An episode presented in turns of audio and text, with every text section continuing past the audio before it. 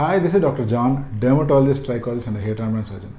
I perform more than 1900 hair transplants passionately and still counting. Status world. Sir, I have hair fall and dandruff problem. Please suggest one best uh, hair solution. And I am getting receding hairline. Sir, I have no money to consult doctor.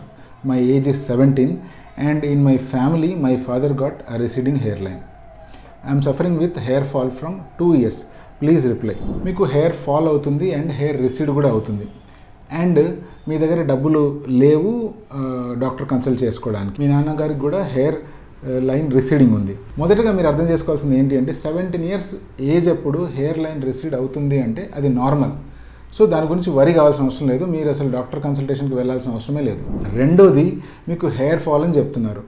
Hair fall ఎప్పుడైనా వస్తుంది అంటే ఒకటి ఈ ఏజ్లో nutritional deficiencies వల్లనే వస్తుంది. So మీ ఇంట్లో ఉండే ఫుడ్డే మీ ఇంట్లో ఉండే ఫ్రూట్సే మీకు అందుబాటులో ఉండే ఫుడ్నే దేనిని వేస్ట్ చేయకుండా వెజిటబుల్స్ అయితే మాత్రమేంది ప్రాపర్ ఫ్రూట్స్ అయితే మాత్రమేంది సీజనల్ ఫ్రూట్స్ అయితే మాత్రమేంటి ఇవన్నీ ప్రాపర్గా తినండి.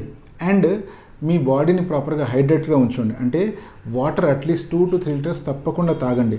ఇవన్నీ ఒక ఎత్తు అయితే మీ చేతిలో ఉండేది ఏమాత్రం ఖర్చు లేనిది ఏంటి అంటే టైంకి నిద్రపోవడము at least eight hours proper rest తీసుకోవడం మీ మొబైల్ ఫోన్స్ మీ చేతిలో ఉన్నాయంటే దాన్ని పక్కన పడేసి ఒక ఎయిట్ అవర్స్ ప్రశాంతంగా నిద్రపోండి. ఇలా చేసినట్లయితే మీ హెయిర్ ఫాల్ కంట్రోల్ అవుతుంది అండ్ హెయిర్ గ్రోత్ కూడా బాగుంటుంది. ఇంకోటి మీరు అడిగింది ఏంటి అంటే డాండ్రఫ్ డాండ్రఫ్ ఉంది నేను ఏం చేయాలి అన్నారు. అగైన్ మీ దగ్గర డబ్బులు లేవు కన్సల్ట్ చేయడానికి బట్ వాట్ టు డూ ఇటువంటిప్పుడు మీరు చేయాల్సిన పని ఏంటంటే ఫస్ట్ థింగ్ మీరు రెగ్యులర్గా ఏదో ఒక షాంపూతో హెడ్ బాత్ చేస్తారు కదా.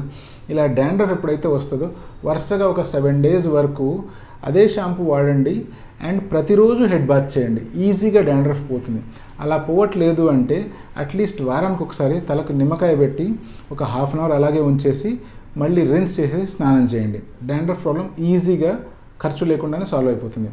బట్ ఇలా చేసిన తర్వాత కూడా మీకు అలాగే హెయిర్ ఫాల్ ఉంది. ఇలా చేసిన తర్వాత కూడా మీకు అలాగే డాండ్రఫ్ ఉంది అనుకోండి.